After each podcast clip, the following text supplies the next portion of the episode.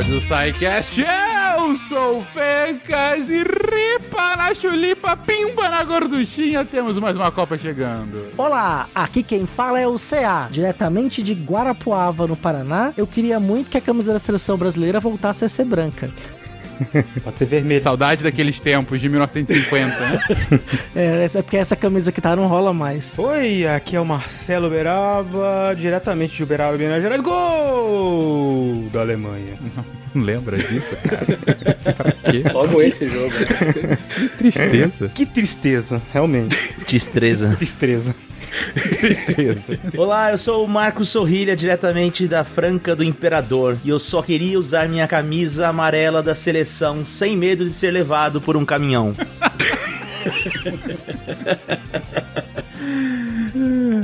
Olá, aqui é o Thiago de Santo André e abemos Copa, finalmente, depois de 4 anos e um pouquinho, um chorinho, faltam poucos dias para o maior torneio do mundo. Saudade. Salve, gente amiga da ciência, direto da terra do nunca, eu sou o William Spengler e tá aí o que você queria, bola rolando no Maracanã, começa a decisão do campeonato carioca.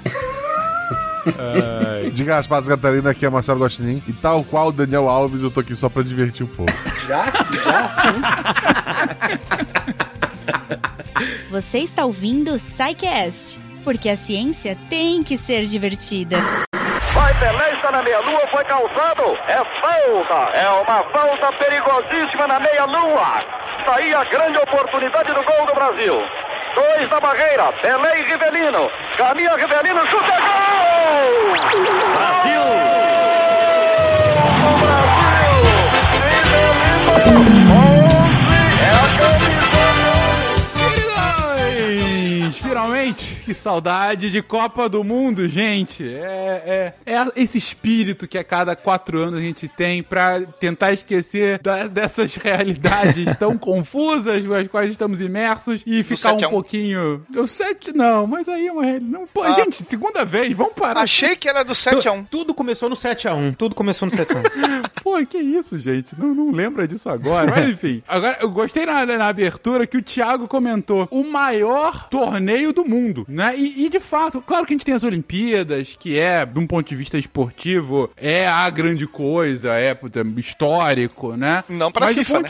Não pra FIFA, inclusive, historicamente, mas quando a gente vai falar de torneio de esporte único, não existe algo igual como as finais da Copa do Mundo, né? Hoje que a FIFA considera essa como as finais, né? A Copa são as preliminares, as eliminatórias e tal. A gente vai agora disputar as finais da Copa do Mundo e cara, é aquele mês que, principalmente no Brasil, mas no mundo todo, tudo gira em torno desse torneio. E é um torneio histórico. A gente tá aí chegando pra 18ª edição agora, né? Ou 19ª? Rapaz, não lembro agora. É 22ª? Já é 22ª? Meu Deus do céu. É, 22ª. É, eu tô bem. É, estamos chegando agora pra 22ª edição do torneio. Depois de um torneio que começa lá em 1930, passa por uma guerra mundial, passa por boicotes, passa por muita política envolvida, mas, acima de tudo, um torneio esportivo que acaba ganhando projeções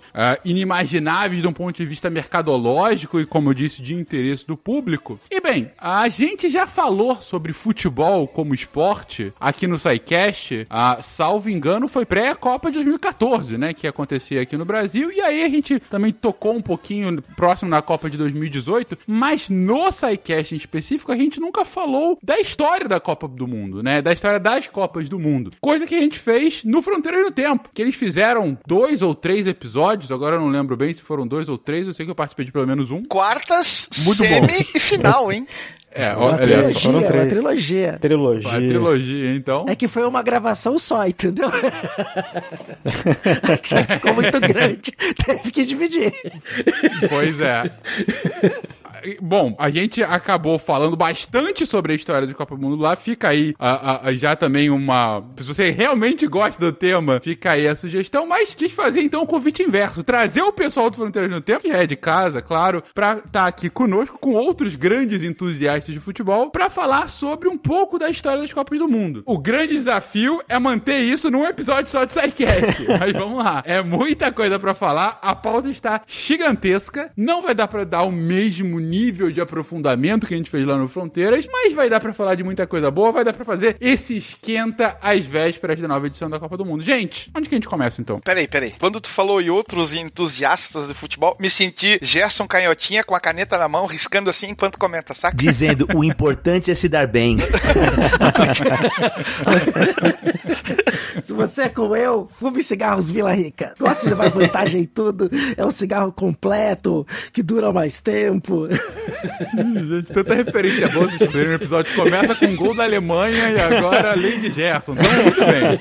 Futebol, todos os âmbitos da nossa vida aí, né? Mas vamos lá, gente. O início de tudo. As primeiras Copas. Como é que começa isso? Como que a gente chega em 2022 com esse monstro que vai acontecer agora? Antes de ser criada a Copa do Mundo, a FIFA reconhecia o país medalha de ouro do futebol nas Olimpíadas como o campeão mundial. É, vale lembrar que a FIFA, antes, quando ela foi criada em 1905, se não me engano, ela tentou fazer a Copa do Mundo, né, mas não houve interesse e a Europa também não estava no melhor dos contextos para isso, né? Por isso, nas Olimpíadas, as Olimpíadas acabavam servindo aí como uma espécie de campeonato mundial, né? A forma de sagrar aí um grande vencedor do futebol. A FIFA é de maio de 1904 e o nosso CBD até então de 1919, o embrião da chamada CBF. E a coisa começa a ganhar forma, e aí a gente atravessa o período da Primeira Guerra Mundial. A coisa começa a ganhar forma quando um francês assume as rédeas da FIFA. Um francês por nós muito conhecido, chamado Jules Rimet. Então, em 28 ele anuncia que se ele criaria ou elaboraria um torneio a parte da Olimpíada. E aí, no ano seguinte, a gente tem uma reunião em Barcelona e se escolhe o Uruguai como sede. E aí, diz a história que dois fatores pesaram para a escolha do Uruguai. Primeiro, porque era o centenário da independência uruguaia e, além disso, a Celeste Olímpica vinha de dois títulos olímpicos e, por isso, Celeste Olímpica seguidos, de 24 e 28. Então, se resolveu prestigiar aquela que era talvez a melhor seleção jogando no contexto. Posso só fazer um comentário muito rápido aqui? Antes da gente entrar na Copa de 30, eu gravei um spin que saiu na semana passada justamente sobre essas Copas antes das Copas, né? Esses torneios olímpicos, aí eu conto um pouco. E se o Will tá comentando que a FIFA reconhece que os campeões olímpicos seriam os campeões mundiais anteriores, então a gente tem aí o Uruguai, bicampeão em 24 e 28. Antes dele a gente teve a Bélgica, que ganhou em 20. Antes dela, o Reino Unido, que ganhou em 12 e em 8, e 16 a gente não teve Olimpíada. E antes do Reino Unido, você teve só torneios de exibição, não eram nem times, eram clubes. E no primeiro, que foi em 1900, quem ganha é um clube inglês, é um clube britânico. E em 1904, que as Olimpíadas é nos Estados Unidos, ela é disputada por 3 clubes, 2 dos Estados Unidos e um do Canadá, e o clube canadense é o campeão. Logo, eu posso dizer que o meu glorioso Canadá já é campeão mundial de futebol. Eu só queria comentar isso. O Canadá vai jogar a Copa esse ano? Vai. Depois, a segunda Copa real do Canadá. Desde 86 não jogava. Tá atrás da melhor Coreia. Pff, loser. Mas continuem, sim. 30, vamos ter Copa. E aí os europeus fizeram um biquinho, porque, alegando que era uma viagem muito longa, eles meio que abrem mão de participar. E acaba não existindo eliminatória na primeira Copa do Mundo. As nações que eram filiadas à FIFA foram convidadas para a competição, mas há pouco mais de 2 meses antes de iniciar o certame, somente as seleções das Américas que se apresentaram. E aí a gente tem que lembrar que era um outro contexto. Viagens transoceânicas eram muito caras e muito demoradas. Então você tem... Qual era mais ou menos a perspectiva? 2 semanas de viagem, e aí você fica aproximadamente 1 mês no torneio, depois mais 2 semanas para voltar. Então você ficava fora praticamente 2 meses. E aqui o futebol ainda vivia numa penumbra entre o amadorismo e o profissionalismo. E aí, tanto o amadorismo, a gente está falando em trabalhadores, em outras áreas, quanto o profissionalismo, clubes que empregam jogadores, não queriam abrir mão desses atletas ou desses trabalhadores por um período tão grande. Até porque também o custo ia ser oneroso. A coisa muda um pouquinho quando o Jules Rimet anuncia que a FIFA e o próprio Uruguai bancariam o transporte e a hospedagem, os custos em si, dos países europeus que resolvessem atravessar o Atlântico e participar da Copa. E aí a gente tem alguns que acabam vindo, Bélgica, França, Romênia, Iugoslávia, além de Brasil, Argentina, Paraguai, Chile, Peru, Bolívia, Estados Unidos e México. Além, é claro, do próprio anfitrião. Foram 13 países os participantes da primeira Copa. E aí Itália, Espanha, Hungria, Alemanha, Suíça, Áustria, Inglaterra, que sempre fez biquinho para a FIFA e vai levar um bom tempo com esse bico crescendo, acabaram por desistir de participar do primeiro torneio organizado pela FIFA. E aí, em 30, né? Até é engraçado que parte um navio lá da Itália, que é o Conte Verde, e ele meio que fez foi o busão da época, né? Saiu da Itália e saiu pegando todas as delegações, além dos alguns dirigentes da FIFA, lá na França, até chegar aqui no Chile. E aí a seleção da Iugoslávia acabou indo com outro navio, mas todos chegaram aqui para disputar essa Copa do Mundo, e o sorteio, a fórmula, e aí a gente vai ver durante as Copas, foi assim, é bem inusitado, porque não é como a gente conhece hoje. Algumas vezes foram montados grupos, mas a quantidade de jogos acabavam sendo diferentes, assim, para cada seleção. Então tinha grupos, por exemplo, com 4 seleções, grupos com 3 seleções, um pouquinho mais lá na frente a gente vai ver que teve grupos com 2 seleções só, então acabou sendo toda Copa tem a sua história, então a primeira Copa foi mais ou menos assim, com esse boicote da Itália, a desfiliação da Inglaterra e o biquinho que ela ficou com a FIFA aí durante muito tempo. E o Brasil vai fazer uma campanha muito ruim, né? Porque a gente vai ter uma treta pesada aí entre a Confederação e a Federação Paulista. E a Federação Paulista não cede jogadores para formar a seleção brasileira. Então quem é que sobra ou quem é que vai? Jogadores do Rio de Janeiro. E aí você já não vai com a tão famosa força máxima pros jogos que logo se iniciariam. O Brasil acaba ficando no grupo de Iugoslávia e Bolívia. Grupo 2. Grupo 2. Perde o primeiro jogo da Iugoslávia por 2-1, ganha da Bolívia por 4-0, mas na época, com essa formação desses grupos, só se classificava um campeão de cada grupo. E aí o Brasil é eliminado na primeira fase, né? Termina a competição em 6º lugar. E o primeiro gol da história de todas as Copas foi marcado por um francês, Lucien Lohan, na goleada de 4-1 sobre o México aos 19 minutos do primeiro tempo. E a gente vai ter alguns caras que já saem que atuam muito bem e saem famosos. Um deles foi Guilherme Stabile, da Argentina. Começa no banco, aí na segunda partida ele entra, arrebenta, marcando 3 gols contra o México, e a gente tem o primeiro hat-trick, né, dos mundiais, e ele ganha o apelido de El Infiltrador e termina a Copa com 8 gols.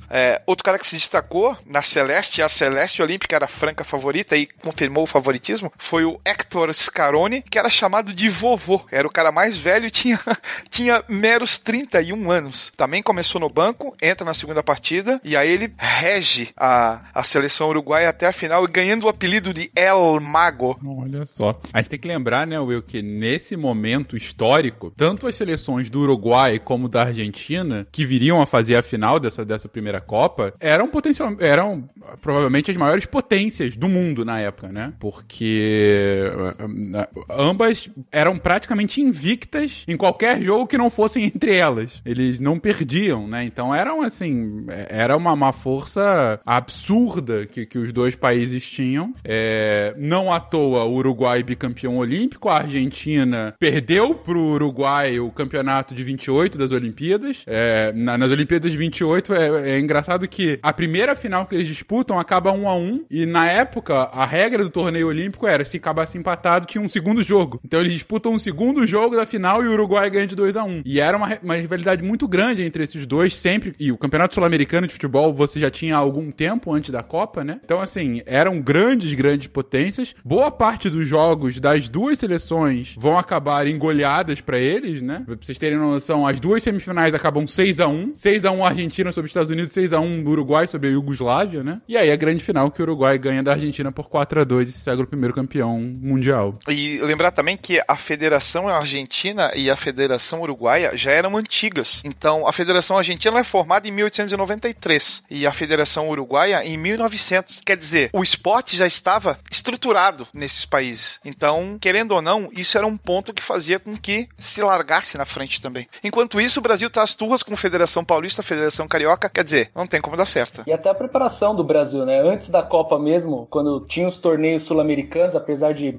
Argentina e Uruguai eram as duas seleções as vencedoras, os dois, acho que no primeiro torneio, o sul-americano de 16, o Brasil fica em terceiro, em 17 também, aí 18 não tem por causa da gripe, que acometeu o mundo inteiro, aí volta o torneio em 19, porque o torneio foi no Brasil, o Brasil é campeão desse sul-americano, aí 20 volta a ser terceiro lugar, 21 segundo, o vice-campeão, e 22 novamente no Brasil, o Brasil acaba se consagrando campeão. E aí acontece aquela coisa que os jornais da época diziam que o Brasil só vencia quando jogava em casa. Então aquela até hoje, né, grandes seleções, mesmo chegando em jogos decisivos, quando pegam as seleções da casa, no caso das Copas, acabam sempre tendo dificuldades. Provavelmente não vai acontecer isso com o Qatar esse ano, mas as outras seleções normalmente dão trabalho quando são as seleções de casa. Alemanha que o diga. Não, o caso do Brasil em 14...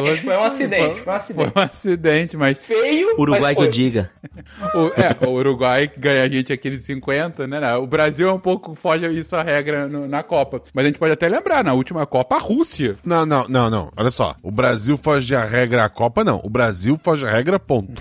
Em qualquer espectro mundial, o Brasil foge a regra, ponto. É, e a gente precisa confirmar a regra, né, Guax? Exato. Mas sem dúvida, esse efeito de mandante a gente vai ver várias vezes ao longo das Copas. Na nossa primeira Copa, a gente ganhou do mandante, inclusive, né? Quando a gente ganha em 58, a gente ganha da Suécia lá na Suécia, que é o grande feito da história da Suécia nas Copas. É verdade. E quando eles avançaram, chegaram na semifinal, também perderam da gente. 94, Estados Unidos, na Independência, né? Foi. É verdade. No dia da Independência, 1-0. Chorado. Cotoveladinho do Leonardo. Chorado pra cacete. Chegaremos lá? Será? Vamos lá. Vamos então avançar. Gerson levanta Pelé, correu no peito, vai marcar, atirou, é gol!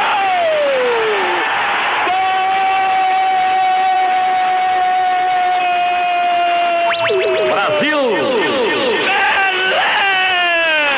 Camisa número 10! Brasil! Em 30, então, a gente tá aí, coloca a primeira Copa como um sucesso moderado, vamos colocar assim. Pelo menos aconteceu, né? Muito boicote, mas pelo menos aconteceu. E aí, em 34, vamos pra Europa, vamos pra Itália, né? Em 34? Exatamente. Copa de 34 na Itália. Itália fascista, né? E aí... Peraí. Vocês estão sentindo aquele cheirinho, assim? Aquele gosto? Não é o jantar do Fencas aí, não. É aquele cheiro e aquele gosto do fascismo. Pois é. Todos os dias. Oh, infelizmente. Não, a gente tem a Copa de 34 na Itália e as Olimpíadas depois de 36 na Alemanha, né? Muito de 34 que não era pra ser na Itália, né? Era pra ter sido na Suécia, mas aí 2 anos antes ela abre mão e aí, é claro, o Benito aparece como a grande vedete e faz e promete mundos e fundos pra que o torneio acontecesse em terras italianas. Claro, sem nenhum interesse. É até uma famosa frase dele, né, do Mussolini, que ele fala pro técnico que Deus os proteja se essa seleção fracassar, sem impressão nenhuma, assim, vai jogar tranquilamente. Mas mostra como o futebol e a Copa do Mundo, né, se torna aí um elemento político, né, importante para reafirmar um Estado, reafirmar um grupo político, no caso os fascistas, né? Ele usa a Copa como vitrine, né, um jeito de mostrar o poder da Itália, enfim. Sem dúvida. Assim como a gente vai ver em 70 aqui no Brasil, em 78 na Argentina. Sim. Então, de certa forma, em 54 na Alemanha. 22 no Catar. Em 22 no Catar, sem dúvida alguma. Em 18, na Rússia, por que não? E o Mussolini era tão raposa que ele, inclusive, muda as leis para facilitar a naturalização daqueles considerados bons jogadores, descendentes de italiano, que tinham nascido em outros países. Inclusive, nós vamos ter um brasileiro que vai jogar pela seleção italiana como naturalizado. Era o Filó, que jogava no Corinthians na época. E aí, a Copa de 34, os países europeus, né, eles tem os estreantes, né, porque uma galera boicotou a Copa de 30, então tem Alemanha, Áustria, Egito, Espanha, Holanda, Hungria, a Itália, que era sede, Suécia, Suíça e Tchecoslováquia. E aí, no caso, o Uruguai, ele faz a reciprocidade, né, não foram na minha Copa, eu também não vou pra Copa de 34. Então, acabou a Uruguai desistindo. E o Brasil tava lá, né, que a gente sempre...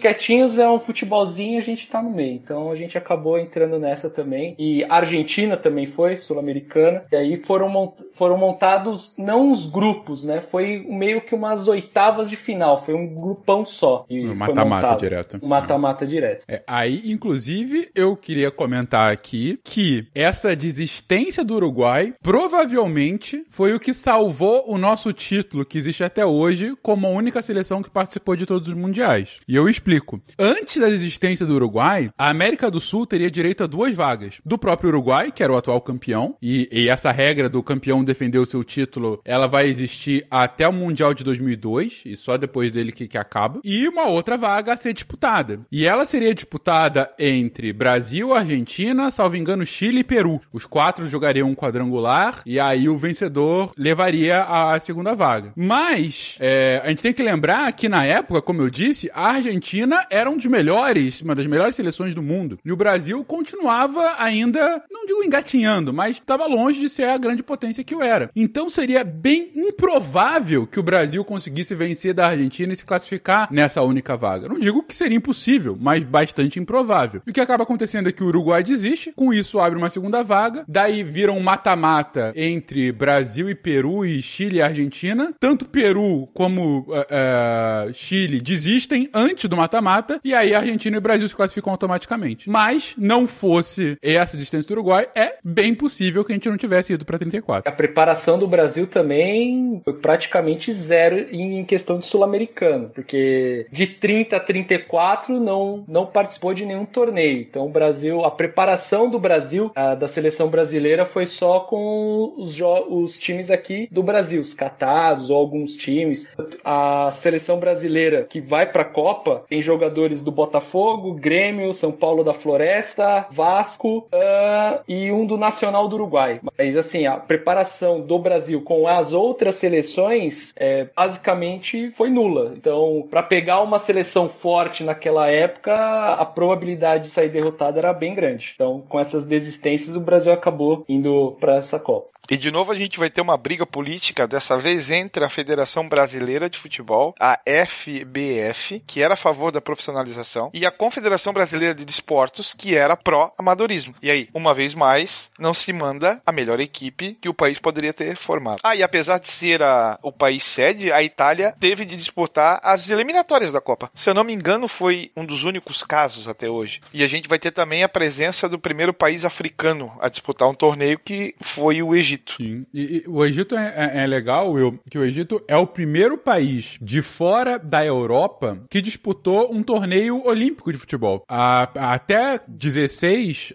não teve Olimpíada, o torneio olímpico era só entre as seleções europeias, ou só entre as norte-americanas, no caso das Olimpíadas dos Estados Unidos. E aí, em 20, você tem umas 12 ou 13 seleções europeias e o Egito. Então, essa tradição do Egito no início, nos primórdios, você vai ver, não é só nessa Copa que ele acaba participando. Ele vai participar de muitas dessas primeiras Copas do Mundo, justamente como o representante ou um dos representantes africanos. Os caras inventaram a pirâmide, né? O que esperar deles? Joga futebol desde então, né? Sim. As pirâmides são do que o golzinho fechado. São dois golzinhos, se tu olhar bem. Algo a se pensar. Fica aí, realmente. E o Brasil nessa Copa, mais uma... é a pior Copa do Brasil, né? O pior resultado do Brasil na Copa é de 34, né? 14º lugar, com apenas um jogo e uma derrota para a Espanha por 3-1. Tinha um time favoritaço, que até ficou conhecido como Wunderteam, antes da Copa, claro, né? Que era a Áustria. 16 partidas, 12 vitórias, 2 empates e 2 derrotas na Europa, né? E a gente tinha... O craque do time tinha um apelido de o Homem de Papel, devido à sua agilidade, era Sindelar. Então eles vencem os dois primeiros jogos da Copa, mas muito apertado, e depois são despachados por Itália e Alemanha. E aí a seleção favorita acaba em quarto lugar. É, o Homem de Papel acabou tomando a tesoura, né? A gente sabe que na regra... Meu Deus do céu. A tesoura vence o papel. Se tivesse jogado pedra nele, pelo menos, né, Guaxa? Ele levaria vantagem. É. E a Itália vai passando e acaba meio que surpreendendo, né? Digo, ela não tinha tanto uma tradição até então, né? Giuseppe Meazza, né? O famoso nome, foi considerado, inclusive, o melhor jogador italiano no período pré-Segunda Guerra. Então ele vinha sendo convocado desde os anos 20 para o time italiano, e em 53 jogos que ele disputou, ele marcou 33 gols. Foi considerado o grande cérebro da Azurra no Mundial, e na final ele marca 2 gols. Poucas pessoas podem falar que já marcaram 2 gols em final de Copa, né, gente? Realmente é algo a se celebrar. Ô Will, mas em 34 mesmo que ele fez 2 gols na final? Cara, deixa eu ver aqui o placar que eu tenho anotado em algum lugar, só um pouquinho. O que mais me assusta é que o Will tá puxando de memória. Ele parece bem novo, gente. E por falar em gols, vale dizer que o único gol da seleção brasileira foi marcado por Leônidas da Silva. Pelo Diamante, né? O Diamante, exatamente. Que deu origem ao chocolate. Exatamente. Comunista. Hein? Inventor da bicicleta. E a maior goleada dessa Copa foi Itália contra os Estados Unidos. Um placar que a gente conhece bem, 7-1. Terceira referência dessa Copa. Não tragam um mau agouro a alguns dias do início da próxima Copa. Pelo amor de Deus. Hoje nós vamos exorcizar este fantasma aqui, Fencas. Muito obrigado, família. Esse é o espírito, cara. Nós vamos botar tudo pra fora pra já entrar limpo. É. Vai ser de 1-0, vai ser bem tranquilo a eliminação. Não fala aí. Tchecoslováquia e Itália foi a final. E aí o negócio quase azeda, porque a Tchecoslováquia sai, faz o primeiro gol, e aí bate aquela tensão, e aí o Orsi empata. 71. O Orsi empata e a partida foi pra prorrogação. Aí o Schiavio marca, desempata, e ela segura a vitória até o fim. Ele, inclusive, vai ser um dos artilheiros da Copa. Nós em 34 a gente não vai ter um artilheiro, serão 3 artilheiros. Um tcheco, um italiano e um alemão, com 4 gols cada. Rivelino na meia direita para Carlos Alberto, vamos Capita, ultrapassa a linha média, ainda caminhando Carlos Alberto, deu para a Tostão, ajeitou, tenta virar, executa no rosto de Labone, a pelota fica ainda para a Tostão, vai Tusta, abriu na ponta esquerda, a pelota Paulo César, recebeu o ponteiro, caminho outra vez a Tostão na entrada da área perigosa, passou pelo Bob Muro, entrou na área, bateu o Wright, correu, cruzou para Pelé, ajeitou para Jair, vai marcar, atirou, gol!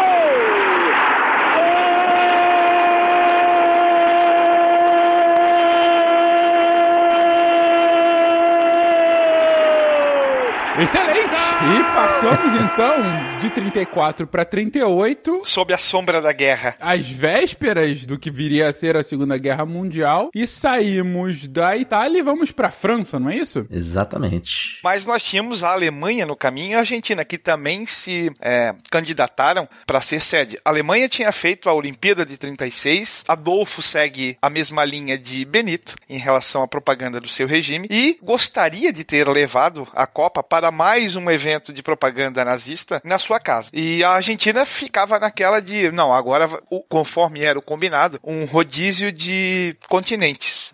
Mas, durante as Olimpíadas de Berlim, em 36, teve um congresso da FIFA e, como homenagem a Jules Rimet, que já contava com mais de 60 anos, e a Henri Delaunay, que era dirigente da entidade, ambos franceses, claro que a Copa foi feita na casa de ambos, na França. E aí também tem a Áustria, né, que é anexada pela Alemanha e, consequentemente, a seleção da Áustria, que até então era uma potência, também acaba sendo incorporada pela seleção da Alemanha. E aí que as coisas diplomáticas, até no futebol, deu uma azedada. Olha só, uma ideia. E se a gente invadisse a Argentina só até o final do ano? Natal a gente libera. Não vamos precisar, Guaxa. Não vamos precisar disso, Guaxa. Para com isso. A Áustria, ela tinha classificado pra Copa. E aí ela é anexada nesse... antes da Copa. E aí ela não joga. E é por isso que a Suécia vence por WO a Áustria. Isso em 38 já. Isso. Uhum. E o Uruguai ainda estava emputecido pelo desinteresse dos europeus lá na Copa de 30. E os uruguaios afirmam que só voltam a disputar o torneio quando ele vier para a América do Sul. E aí a Argentina, que tinha sido candidata e que tinha sido burilada, também fica de bico e diz que não vai para a Copa. E aí ambos lideram um boicote dos países americanos a essa edição da Copa. Só que aí, quem é que foge à regra mesmo? Sempre o Brasil. Ah, tá, só para lembrar. A gente furou a greve mesmo? Era pra ser greve? A gente foi, não, vamos sim, dane-se o resto? É futebol, gente. Futebol, vamos jogar. Tem essa. Passou um caminhão, foi um por um agarradinho. E aí a seleção entra no bonde sem precisar disputar a eliminatória, como o único representante na América do Sul. A seleção brasileira mandou aquele famoso vamos marcar. Fazer uma greve aí, vamos marcar. Era pra ter boicote, não chegou a carta aqui, gente. Eu não fiquei sabendo. Foi um telegrama que eles mandaram pra Argentina e pro Uruguai com o singelo malandro é malandro, mané é mané. Não, eles falaram, tô indo lá só pra olhar, gente. Vocês acreditam em cada coisa que vocês vê no Zap? E fomos e fizemos um papel bonito, né? Foi e assim, a primeira Copa. A Inglaterra ainda não participava, porque na empáfia inglesa eles eram melhores do que todos os outros. Eram melhores do que a FIFA, então eles estavam fora. Eles ainda acham, né? Eles tinham uma Copa interna que sempre ganhava a Inglaterra, porque só tinha eles concorrendo. Era uma Copa onde se disputava Escócia, Gales, Inglaterra e Irlanda do Norte, né? Isso. E quem ganhava é quem raia decidia no final do jogo. Não importa quantos gols teve. Em 66 foi mais ou menos assim. E aí, como o Fencas falou, o Brasil é até então a melhor Copa, vai para as quartas de final, passa... Não, tem um empate com a Tchecoslováquia. E aí, naquela época, não é que nem teve... Na final não, teve Polônia, uma prorrogação. Né? Polônia? Não, a gente ganha da Polônia na primeira, nas quartas de final. Ah, sim, a gente ganha da Polônia, mas também foi na prorrogação contra a Polônia. Isso. Foi. Tá. E aí, no caso, tem um jogo de desempate 2 dias depois que o Brasil vence a Tchecoslováquia e aí vai pra semifinal contra a Itália, que é aí onde o Brasil perde, fica e vai disputar o terceiro e quarto, né, com a Suécia. É um bom tempo, não tinha programação de TV, né? Tu podia botar, não, faz mais um jogo. Empatou? Não, tranquilo. Faz mais um jogo. Não, ninguém vai ver a novela mesmo, põe lá. Mas pior que era, tem um pouco a ver, Guaxa, essa questão de cronograma e ser tudo... Hoje em dia você não pode esperar que a Copa passe de um mês, porque... Sim, o próprio vôlei mudou as regras só pra poder caber dentro da televisão. Exatamente. Então, uma regra, por exemplo, que você tinha no futebol e que foi abolida ao longo do tempo por conta disso, era... Em algumas partes, não era tão comum, mas você tinha partidas que iam pra uma prorrogação sem tempo definido, mas com gol de ouro. Então, é assim, você fica jogando até o primeiro fazer gol. Seja lá, ou mesmo a própria existência do gol de ouro, porque quando você tem um gol que acaba, de repente, uma programação da TV, você fala, ok, 90 minutos aqui, mais intervalo, ok, vou reservar 2 horas. Prorrogação, beleza, mais meia hora, 45 mata. Aí o cara vai, fecha a grade pra isso, e aí tem um gol no primeiro minuto, e aí tem que ficar 40 minutos enrolando. Eu tenho um plano A e um plano B, agora eu preciso ter um plano pra cada minuto. Exatamente. Então, assim, tem... Não é só por isso, obviamente, tem também questões esportivas, mas tem um pouco a ver. Pô, sabe, teve uma história assim no futebol americano, né? Que a televisão programou que ia começar lá um filme e aí o jogo não acabava, isso 1900 e bolinha, e faltava 1 minuto pra acabar o jogo e o outro time tava 2 touchdowns na frente. Aí vai pro filme, os torcedores que estavam vendo pela TV comemoram e o time tomou a virada, eles ficaram sabendo só no outro dia, a hora que eles abriram o jornal. Porque a televisão falou assim, não tinha que fazer, né? Soltou o filme em cima. Isso é bom pra aposta. Só que apostou, deve ser uma loucura. Pois é, já gastou tudo na noite, né? Agora, a gente vai pra disputa do terceiro lugar e inaugura a freguesia da Suécia sobre o Brasil, né? É impressionante. Vence a Suécia 4-2 e a primeira de muitas. A primeira de muitas. E se a gente para pra pensar no contexto brasileiro, né? A recém-incorporada Rádio Nacional no Brasil, né? Quer dizer, o futebol tal qual a gente conhece estava no início do processo de massificação aqui aqui no Brasil, né? Uhum. Nem era esse grande esporte, né? O remo, outros esportes ainda estavam lá em alta. É claro que o futebol já, nos anos 70 já estava ganhando um destaque, mas o que vai promover o destaque do futebol no Brasil, essa grande promoção do Brasil, país do futebol, é sobretudo a partir das transmissões da Rádio Nacional do Campeonato Carioca, que vão massificando, ajudam também a massificar o esporte no Brasil, né? Então, assim, a gente tava brincando com TV, mas a gente também tem que pensar que naquela época o grande veículo de comunicação era o rádio, né? Então as pessoas só imaginavam como era o jogo, né? Ouvindo ali os seus narradores, né? Descrevendo, e claro que a narração, eu não posso dizer como era, mas muito provavelmente é extremamente diferente do que a gente conhece hoje como uma narração de rádio do futebol, né? O Getúlio Vargas não teve nada a ver com isso, né? Não, imagina. O DIP, Departamento de Pesca e Propaganda? Ah. Não, não. Ditadura? Não. E assim, se chamou o presidente da França para dar o primeiro pontapé na primeira partida, o pontapé inicial da Copa. E o que ele faz? Ele tem a proeza de errar a bola e arrancar um naco gigantesco de grama do campo. Eu faria o mesmo. Eu conheço um presidente que provavelmente faria o mesmo também. Olha só. Não foi esse que pulou na Vila Belmiro com o meu capim? Gente, a gente não precisa nem falar mais dele. Acabou, gente. Só tem, mas agora é só vestir. Mas não é, eu tô falando do Joe Biden, olha. O cara não caiu de bicicleta, ele não vai conseguir estourar a bola. Verdade. Tá na cara. Biden é assim mesmo. Eu também pensei no Biden. Sem dúvida alguma, Will.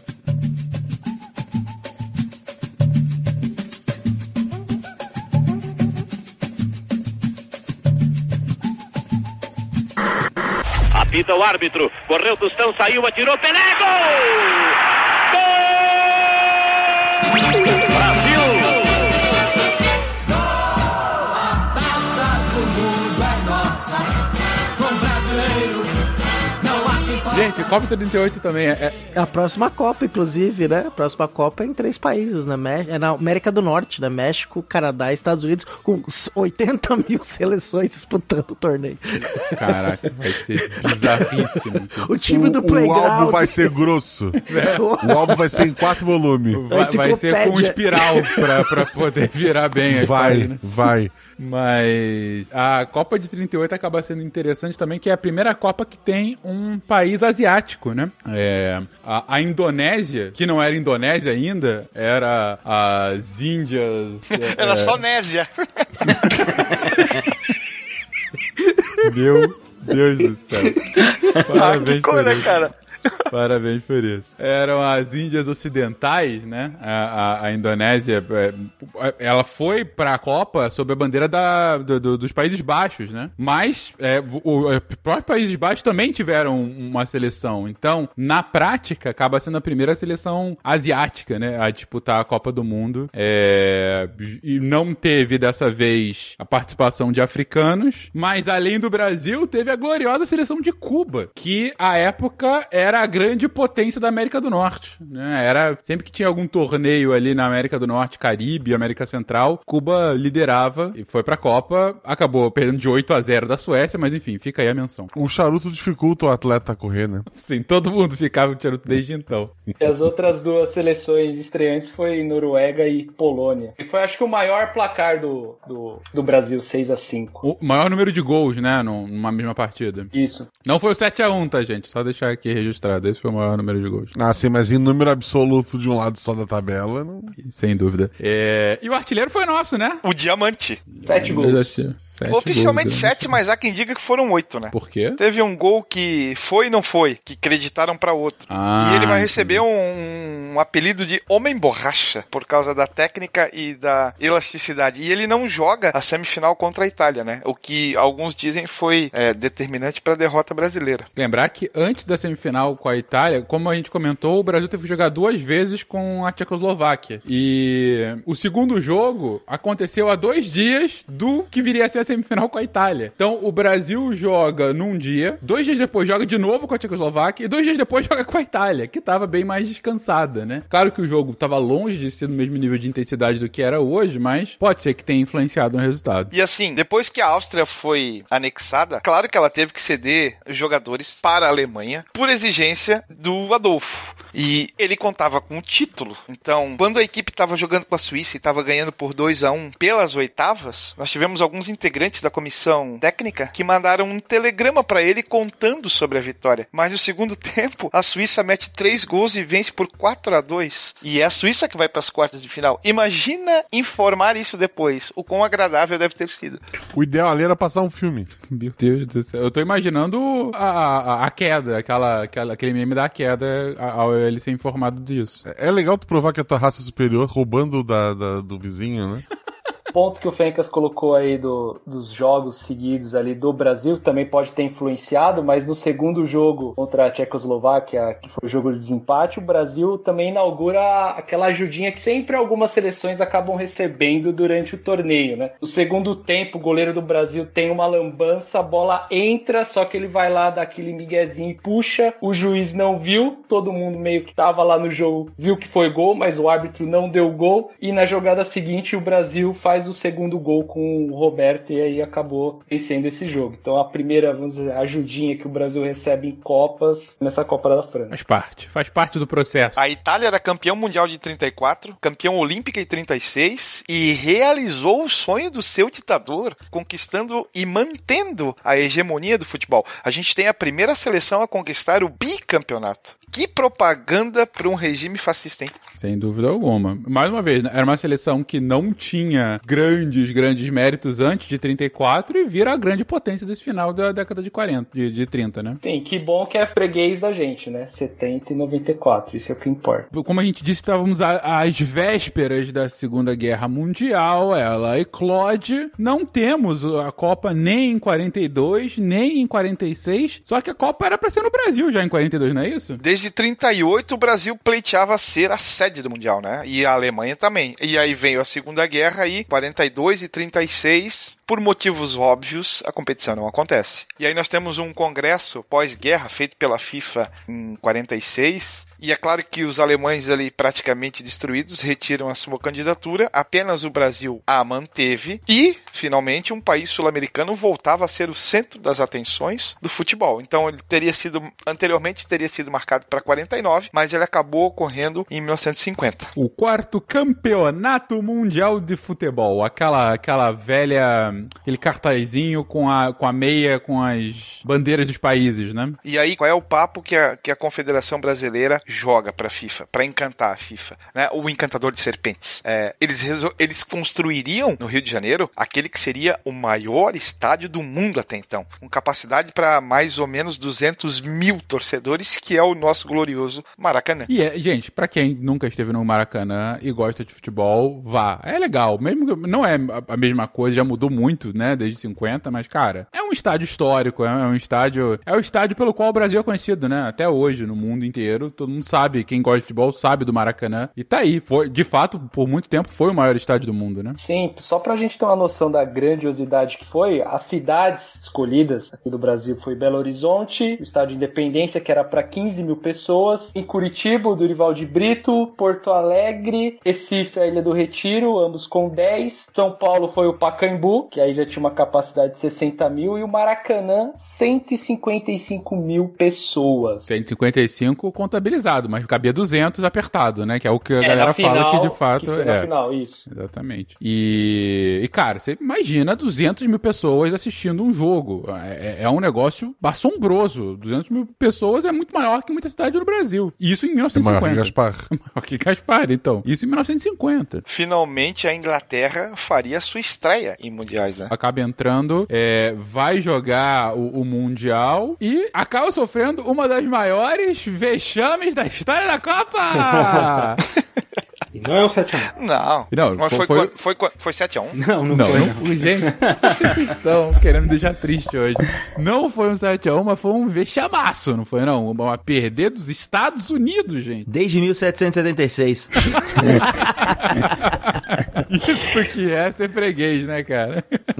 Mas o que conta do jogo, e aí, assim, tem sempre a questão mais do populacho, né? Mas fala que, cara, a seleção dos Estados Unidos era uma seleção formada basicamente por lenhadores, né? Era o cara absolutamente amadores que jogavam e que, puta, não tinha grande conhecimento do jogo, nenhuma experiência internacional e tal. E aí vai a Inglaterra com sua empáfia de que sou muito melhor do que todos vocês porque eu criei o jogo e perde. Perde de 1-0 dos Estados Unidos. Cara, isso aí é um vexame histórico. Os americanos na primeira partida, inclusive, ficaram impressionados quando descobriram que a bola era redonda.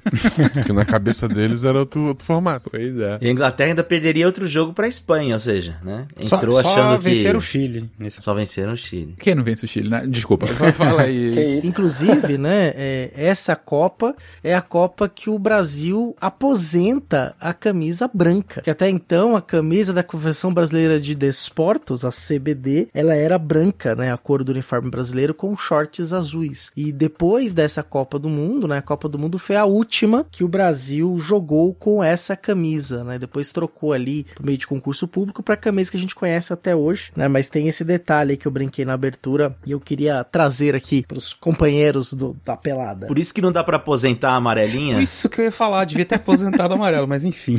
Em 14 era uma boa ter aposentado, né? Não, mas é concurso público, não tem como aposentar, Beraba. Ah, é verdade. É concursado, né? Instabilidade, instabilidade. Pois é. Ah.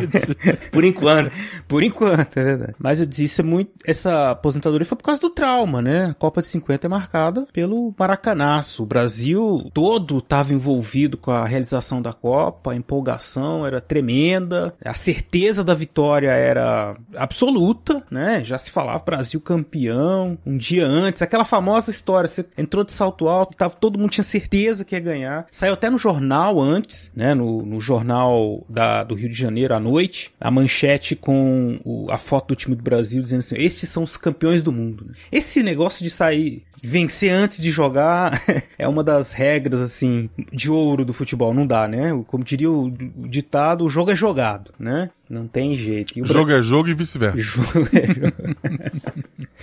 O jogo só termina quando apita. O jogo só termina quando acaba. O jogo é jogado, lambaria pescado. É esse. Esse que é o ditado. E o Brasil foi, né? Toda essa confiança pra cima do Uruguai, que tinha prometido que só voltava pra uma Copa quando fosse na América do Sul, né? E aí eles falaram, bom, já que estamos aqui, né? Vamos lá. Venceram o Brasil na frente de 200 mil pessoas que ficaram absolutamente devastadas e desoladas. Aí outra coisa que o Brasil é bom é encontrar culpado, culpar a camisa. É culpar a camisa, exatamente.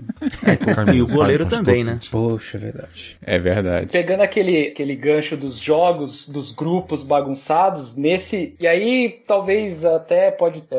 o que ajudou o Uruguai também, né? Mas, lógico, futebol era outro. Eram 4 grupos. O grupo do Brasil com 4 seleções, que era o Brasil cabeça de chave, era Brasil, Iugoslávia, México e Suíça. Suíça, o grupo 2, Chile, Espanha, Estados Unidos e Inglaterra. Grupo 3, Itália, Paraguai e Suécia. Então, foram apenas 2 jogos. E o grupo do Uruguai era Bolívia e Uruguai. O Uruguai vence a Bolívia por 8-0. Então, basicamente, o Uruguai fez um jogo e já foi pro grupo final, até a final. Então, ele foi meio que beneficiado nessa divisão dos jogos, nessa fase de grupos da Copa. Isso aconteceu porque nas eliminatórias, mais uma vez, era um momento ainda muito pouco profissional, né? Mas nas eliminatórias, você teve algumas seleções que se classificaram, mas que acabaram retirando a sua participação por N motivos. Então, por exemplo, a Índia, que seria de fato o primeiro país asiático independente, né, no caso, a participar da Copa, independente mais ou menos, né, porque ainda estava no processo, mas enfim, o que participaria da Copa, ela se classifica e acaba retirando a candidatura. Acaba retirando, fala que não vai participar da Copa. A Turquia se classifica e também se retira. A Escócia se classificou e acabou não indo pra Copa. Aí a França foi convidada e a França se retirou. E aí nesse vai, não vai, teve sorteio e no final acabou que no grupo do Uruguai só foi ele e Bolívia. E aí daí não foi um favorecimento ou coisa assim, foi coisas que acontecem, né? Acabou que o Uruguai de fato só fez um jogo pra chegar na chave final. final. E eu acho que um outro ponto interessante de falar da Copa do Brasil é que acabou que virou uma final, mas ela é a única Copa que não teve final, né? Porque o que você tinha eram os 4 grupos, o campeão de cada grupo classificava para um grupo final de 4, e aí todos jogavam entre si, e o melhor colocado, o primeiro colocado seria o campeão. Ou seja, essa final, no senso que a gente conhece hoje, não existia. Só que o que acabou acontecendo é que nas 2 primeiras rodadas, o Brasil ganhou os 2 jogos, o Uruguai ganhou um e empatou outro. Então aí jogaram entre si e, de fato, o vencedor ganharia, e por isso que o Brasil, mesmo se empatasse, o Brasil seria campeão. Porque o Uruguai teria 2 empates e uma vitória, o Brasil 2 vitórias e um empate, e aí ganharia no número de pontos. Nem Espanha, nem Suécia poderiam alcançar eles. E aí o Brasil sai na frente no primeiro tempo, no início do segundo tempo, sofre o empate no meados do segundo tempo e toma a virada lá, faltando 10 minutos pra acabar o jogo. E aí o que eu posso dizer, obviamente não estive lá, mas o meu avô esteve. Meu avô carioca, na verdade de Niterói, mas enfim, cresceu no Rio e tal. Ele era um dos 200 mil que estava lá. E sempre que ele falava com o jogo, ele olhava com aquela cara assim de muito impressionado e falava: quando aquela bola do Didi entrou, eu não ouvia mais ninguém. Eu conseguia ouvir a comemoração dos uruguaios no campo. Você imagina, gente, 200 mil pessoas e você consegue ouvir os 11 ali, mais a comissão técnica. Claro, deve ser um pouco de exagero e tudo mais, mas é pra mostrar o impacto que foi a virada no meio de toda essa festa e desse clima de já ganhou que vocês estavam comentando. E desde essa época, vez por outra, o clima de oba-oba toma conta, né? E aí o preço é cobrado. É, mais alguma coisa de 50, gente, ou podemos passar para coisas mais felizes? Vamos para 51, pô. O relógio marca 20 minutos no segundo tempo para o terceiro gol de Pelé no estádio de Jalisco, em Guadalajara. 5 horas e 18 minutos. Brasil! Beleza, mas a Copa de 50, apesar desse resultado pra gente, é um grande sucesso, ainda mais porque acaba sendo um momento de reestabelecimento da Copa, né, como história. 54 volta pra Europa e vai ser jogada na Suíça agora, né? E aí a gente tem 2 fortes motivos que pesaram na escolha da Suíça, né? Primeiro que era o cinquentenário da FIFA, cuja sede ficava em Zurique, e o segundo motivo é que foi um dos poucos países europeus a escapar ileso da Segunda Grande Guerra Mundial. E aí a gente vai ter 38 países que se inscreveram para disputar as eliminatórias, o que até então era um recorde. E aí, desses 38, só 2 desistiram, a Polônia e a República Popular da China. E pela primeira vez, o Brasil precisou jogar para garantir a sua vaga. Então ele participa das eliminatórias sul-americanas. E acaba começando um recorde, né, Will? Que desde as eliminatórias de 54 até as eliminatórias de 94, o Brasil nunca perde um jogo das eliminatórias. E foi suada aquela de 94, hein? Não, aí teve aquele 2-0 contra a Bolívia, lembra? O Tafarel deixando aquela bola entrar ali no cantinho. Eu esqueci até o nome do cara da Bolívia. Tiveram que chamar Little Man daí, né? Mas isso aí fica pra depois. Tá, a gente vai chegar lá, vai chegar lá. Mais 54, então voltamos pra Europa nesse ritmo de reconstrução. E a Hungria era... A Hungria era a grande força, a grande aposta, invicta por 4 anos, né? Tinha um favoritismo gigantesco. Puskás jogava nesse time, né? Kocic jogava nesse time, Zibor jogava nesse time, eram grandes atletas. E já mete 8-3 na Alemanha no segundo jogo. O primeiro jogo foi 9-0 em cima da Coreia do Sul. E aí você tem aquela história, ninguém mais acreditava que eles perderiam o título. Batem o Brasil por 4-2, batem os uruguaios, né? Por 4-2 também. E aí encontram quem na final? Os alemães. Gol da Alemanha. O milagre de Berna, né? Como é conhecido o jogo. Isso aí. Você tem talvez a primeira vez que a gente tenha o pragmatismo versus o futebol arte, né? O futebol arte húngaro, Magyar, e o pragmatismo alemão. E acaba dando o pragmatismo. Tem muita gente que... Bom, tem filmes e livros sobre esse jogo, né? Sobre toda essa campanha da Alemanha ocidental. É bom lembrar, né? A Alemanha ocidental já na época... Alemanha ocidental, bem lembrado. Exatamente. Nessa Copa, mas um ponto a ser mencionado é do ponto de vista político, que há quem defenda que, de um ponto de vista da cultura e do nacionalismo alemão, a vitória contra a Hungria nessa final foi quase que uma libertação, quase que um renascer do povo. Porque é o que o Will tá comentando. A Hungria era a favorita, assim, longe. Ganhava de goleada. Ganhou do vice-campeão da última Copa. Ganhou do campeão da última Copa. E chega na final contra uma Alemanha que ela já tinha goleado por 8-3 no primeiro jogo. Ela não perdia há 4 anos essa seleção. Começa o jogo com 10 minutos, tá 2-0 Hungria. Acabou. Não tem o que acontecer mais, né? Digo, o jogo acabou aí, não dá pra esperar mais nada. E vem, como diz o Will, com um pragmatismo, com um jogo bem cadenciado, a Alemanha consegue um empate nos próximos 10 minutos, vai levando o jogo com aqueles lances inacreditáveis e vence faltando 5 minutos pra acabar o segundo tempo, fazendo 3-2. E usa-se, e por isso eu comentei há um tempinho que, como que isso é muito usado por diferentes governos, como o futebol é utilizado, a Copa de 54, ainda que não tenha sido na Alemanha para ser usado como propaganda, mas o resultado é usado como um motor para que esse novo país dividido conseguisse de alguma forma se ver como vencedor. Exatamente, se libertar das amarras de um país que acabou de perder 2 guerras e foi dividido e está destruído, enfim. Algo bem impactante, né? Para qualquer país, mas para esse em específico. E foi a primeira Copa transmitida, ainda que artesanalmente, pela TV. E até hoje, a competição com a maior média de gols por partida. Foram 140 gols em 26 jogos. Dá uma média de 5 pontos alguma coisa por jogo. E é aqui também que o Brasil estreia a famosa camisa amarela. E dá sorte, não foi uma campanha ruim do Brasil, né? A gente acabou perdendo do campeão e tal, mas enfim, ok, fomos levando, primeiro do grupo 5-0 no México.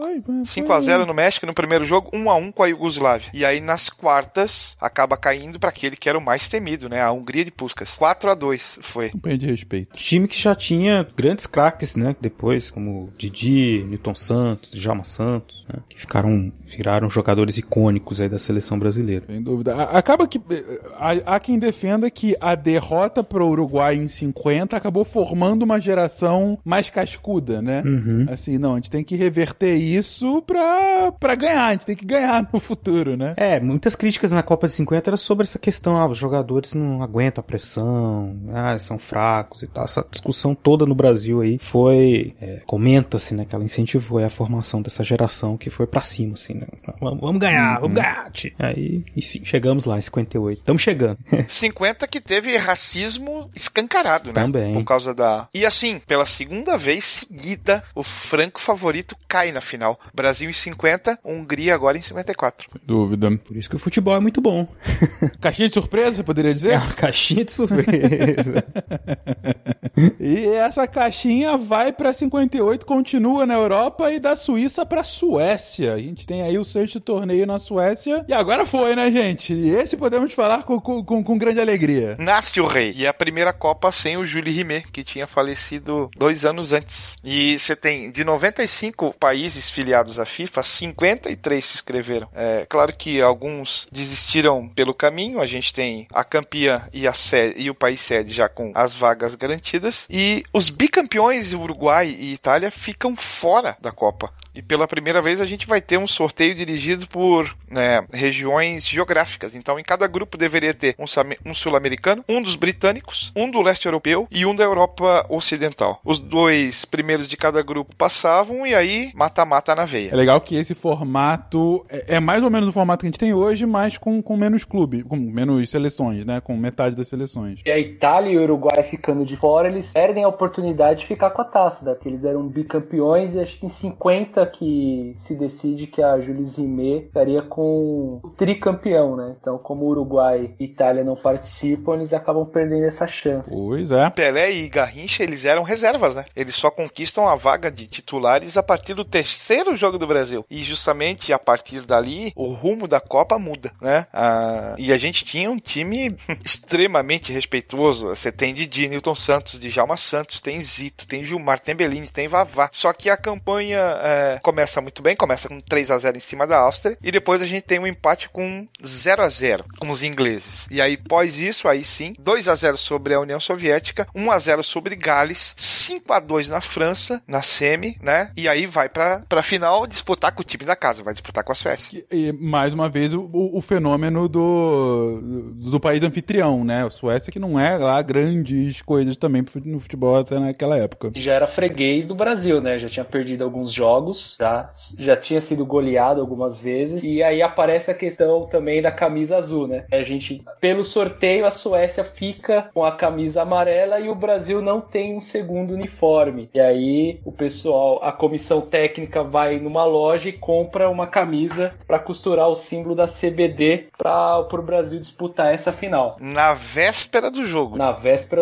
E uma figura, falando de todos, que acho que é uma das figuras mais importantes do futebol brasileiro, e até hoje, além de Pelé e Garrincha, que acho que tá em todas aqui. Falar em Copa e Brasil, acho que essa pessoa é o símbolo, é o Zagallo, que é onde o Zagallo ganha seu primeiro Mundial. Primeiro Mundial em 58, 62, depois como técnico e como na comissão técnica em 94 também. Faz o gol, um dos gols da final, inclusive, o Zagallo, né? Sim. Os gols foram do Vavá, Pelé e Zagallo. Não, pode falar, Will. Vocês vão ter que me engolir?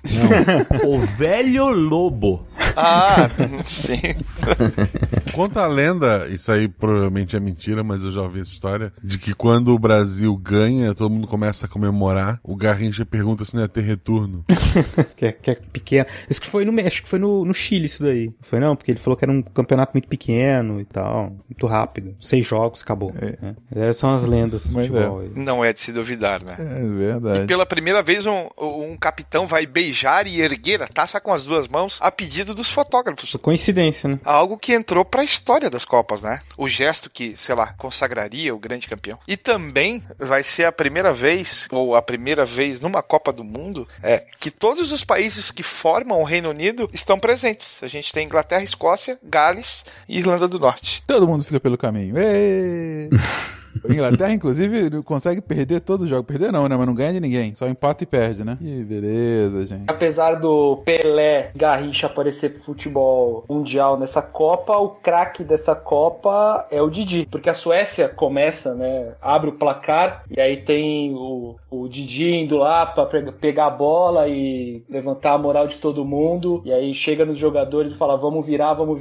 E acaba acontecendo essa virada da seleção brasileira. Quando o Brasil toma o primeiro gol, ele bota a bola embaixo do braço e leva até o círculo central. E ali ele faz vamos, né? E o meu pai sempre fala dele, sempre. Que, claro, Pelé, Garrincha, mas o Didi era um cara diferenciado. Sempre fala dele. Claro que o lado botafoguense fala mais alto também, né? Ele era o ídolo dos caras que estavam chegando, tipo Pelé, o próprio Garrincha, né? Ele era grande referência, não era? Era, claro que sim. O consenso da época é que ele era o cara, vamos chamar assim, né? O chamado príncipe etíope. A gente vira com estilo, né? A gente chegou a abrir 4-1 nessa final, né? Aí os caras fazem 4-2 e a gente acaba com 5-2. Inclusive com um gol maravilhoso, provavelmente dos mais bonitos de todas as Copas, né? O gol do Pelé, aquele que ele recebe um lançamento e dá um chapéu e... Nossa, enfim, todo mundo conhece esse gol. Antes da bola cair, né? Puta, maravilhoso, cara.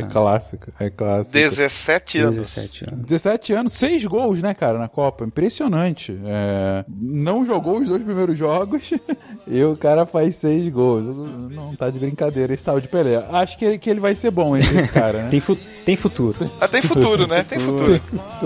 Menino Pelé. Menino Pelé, cara.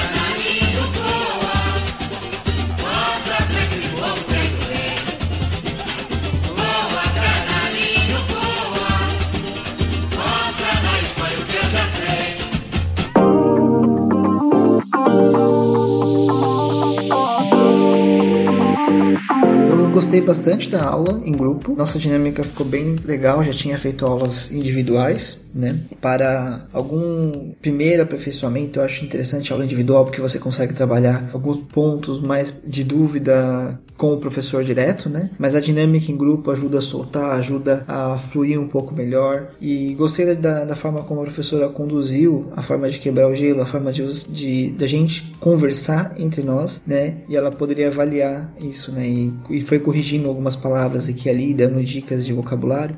E é uma coisa que os alunos também se ajudam. Então, acho que isso tem bastante riqueza. Foi bem legal. Olá, pessoas, e sejam bem-vindos a mais um Momento Cambly. Eu sou a Jujuba e quem deu a opinião hoje foi o Rafa, que participou comigo e com o Leroy das aulas em grupo do Cambly. Pois é, esse mês eles estão com essa novidade. Acho que vocês já ouviram, né? Quem tá acompanhando aí o Momento Cambly já viu. Mas, assim, eu achei fantástico, eu achei muito divertido, né? Como o Rafa falou, tem essa questão de quebrar o gelo. Se você já tem o inglês, né? Que dê pra entender um pouquinho, é ótimo pra desbloquear, pra você conseguir conversar, pra você melhorar o seu inglês e a sua interação com outras pessoas além do tutor. Fora aqui, né, como a gente comentou aí, o tutor, ele traz atividades, ele tem muito esse jogo de cintura, eu achei ótimo. Quando eu fui fazer aula, eu fiquei assim, nossa, 4 pessoas numa ligação, talvez não dê certo. Gente, dá muito mais que certo. É, assim, fantástico, não percam. Pra você, ouvinte do SciCast, que quiser testar, eles estão com planos a partir de R$ 59,00 por mês para 1 hora de aula por semana. Sério, é o preço mais baixo que eles já ofereceram. Então, entra no nosso post do SciCast, clica no link que você vai ser direcionado diretamente para essas aulas em grupo do Cambly. E se você, ouvinte, prefere aulas individuais ou ainda tá um pouco inseguro, né, quer aprimorar um pouquinho mais seu inglês, não tem problema também. O Cambly tá trazendo 60% de desconto na Black Friday, então não deixa essa promoção passar, gente. Sério, 60% de desconto. Clica aí no link do post e aproveita. E depois me conta o que vocês acharam. Eu sempre digo, né, essa coisa tailor-made, esse inglês fantástico, esse jeito de aprender que o Cambly tem e que agora trouxe pra uma experiência em grupo. Gente, é muito legal, de verdade. Então, assim, entrem lá, façam o seu teste, conheçam e se apaixonem pelo Cambly, tá bom? Depois vem me contar o que vocês acharam. Um beijo e um ótimo fim de semana. Bola para Rivelino, Rivelino para Jair, correu pela ponta esquerda, fraiu o Paquete, passou por ele, lança a pelota Pelé, Pelé dominou, Carlos Alberto está livre, correu, Carlinhos, atirou, gol! Gol!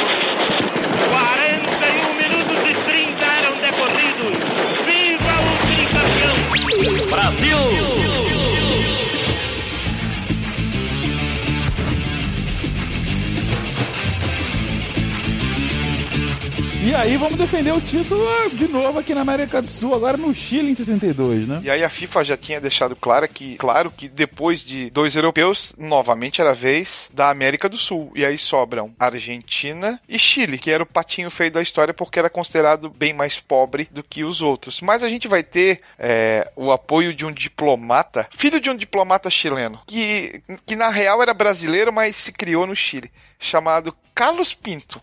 E ele faz uma frente e convence os países membros a votarem no Chile, no Congresso em 1956. E aí o Chile é escolhido, só que em 60 a gente tem o terremoto que arrasa o país. Mais de 2 milhões de vítimas entre feridos e mortos, desabrigados e afim. E a FIFA estuda seriamente mudar a sua ideia. Só que ele banca e diz que vai dar e que o Chile vai conseguir. Um mês antes da Copa começar, ele morre. E aí era aquele gás de ânimo pra coisa acontecer.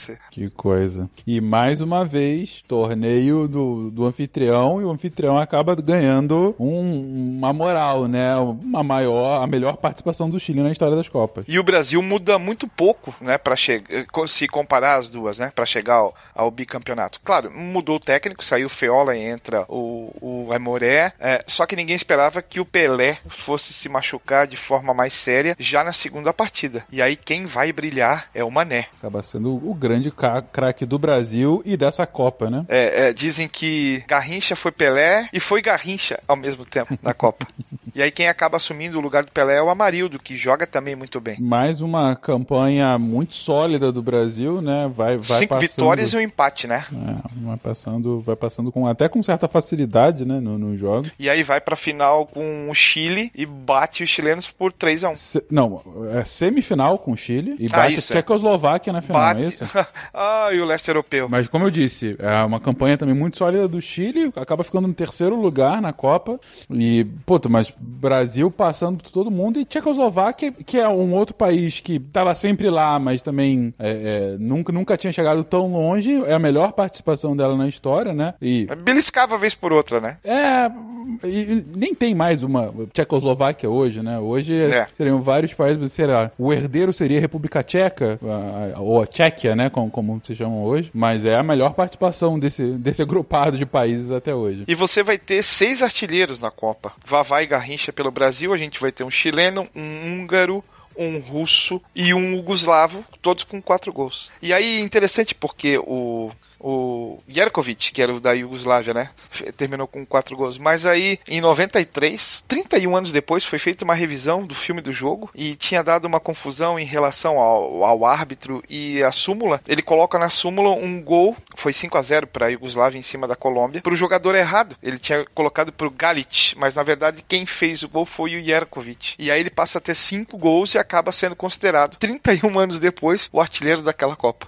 Olha só, que coisa. Nesse jogo aí foi onde o Garrincha... Não, na final não. Na semifinal, né? O Garrincha é expulso. Teoricamente, ele não poderia jogar a final. E aí, novamente, mexeram os pauzinhos ou pegaram bandeirinha e era uma passagem de avião para ele não depor. Mas aí o juiz alega na súmula que não viu a agressão. Quando vão procurar o bandeirinha, ele já tinha saído, indo embora do Chile. E aí o Garrincha acabou sendo absolvido ali daquela expulsão e jogou a final. Tem uma participação da Elza Soares em 2020, no Altas Horas. Ela comenta como conheceu o Garrincha, ela comenta algumas coisas. E uma história, um fato que me marcou mais pela Elza até do que pelo Garrincha.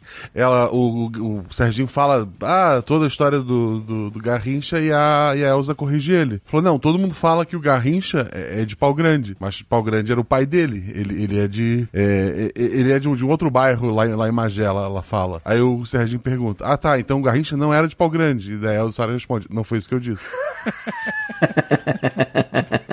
A mulher, em 2020, a Elza Soares, assim, foi... Ok, era isso. Mas excelente, obrigado, Guaxi. Will, como era grande. Como era grande, era enorme. Esse outro também que já partiu. Também. O Garrincha já? Não. O Paulo Silvino também. Paulo Silvino. E a Elza também, infelizmente. Mas o Garrincha ficou famosão na Copa, né?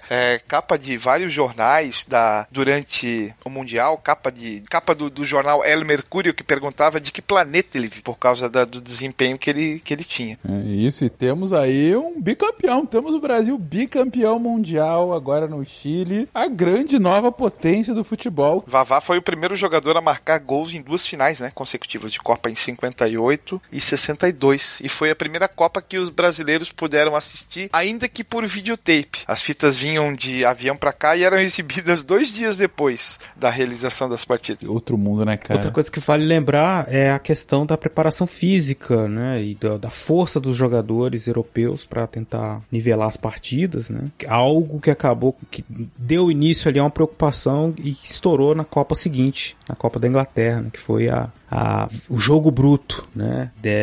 Entre as equipes, a violência das partidas.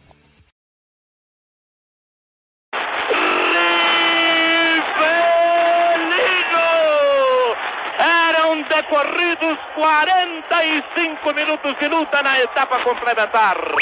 Brasil!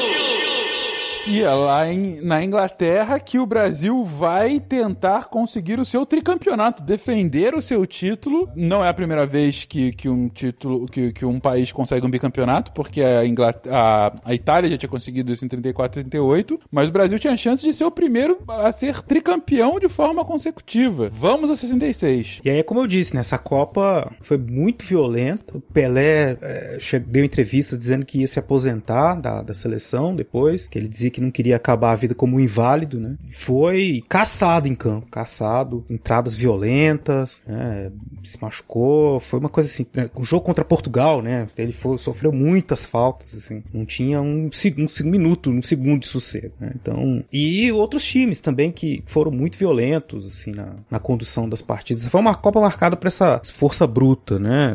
Durante as partidas, algo que fez com que se pensasse bastante aí sobre a condução do jogo depois, e se fosse revista algumas regras, enfim, um jeito de conter esse estilo de jogo. E o Brasil foi com uma empáfia para a Copa de 66, que no período de preparação existiam 4 seleções brasileiras, 60 e poucos jogadores convocados para disputar para os jogos, né? Então, assim, o Brasil achava que ia chegar e venceria a Copa, porque era realmente o melhor, inigualavelmente o melhor de todos, né? Então teve esse problema aí de... Você sabe que quem era um dos convocados dentre 66, né? Quem? Daniel Alves. Ele já... É. 7 anos, ele já tava... Já. E aí, realmente, violência total nessa Copa do Mundo. No Brasil, o primeiro jogo do Brasil é contra a Bulgária. O Brasil vence a Bulgária, mas o Pelé sai todo arrebentado. E no segundo jogo ele é poupado. E aí o Brasil perde a Hungria de 3-1. Depois tem um jogo contra Portugal de Eusébio. Era a estreia de Portugal nas Copas, né? As seleções que estrearam nessa Copa de 66 foi Coreia do Norte e Portugal. E aí eu acho que pelo não conhecimento ou pelo pouco do que estava acontecendo na Europa, o Brasil foi muito despreparado fisicamente. Já tinha uma seleção envelhecida, apesar de ter alguns nomes que depois acabaram sendo campeões em 70. O Gerson, o Edu, Tostão, Jairzinho também. E aí a gente perde para Portugal e acaba sendo, junto com 34, uma das piores participações do Brasil em Copas, né? É. E assim, né? De novo, favoritaça. Chegou com uma mão na taça. Pelé vivia o auge, né? Tava com 20 e poucos anos. Garrincha já não era o mesmo ali, fisicamente, mas ainda era um cara diferenciado. E aí tem toda essa farândula que foi a preparação, que acabou também cobrando o seu preço. Mas a Copa de 66 ficou famosa pelo apito amigo inglês. Porque a partir, principalmente, das quartas de final, algumas coisas meio que estranhas acontecem e acabam tendo reflexo até mesmo na próxima edição.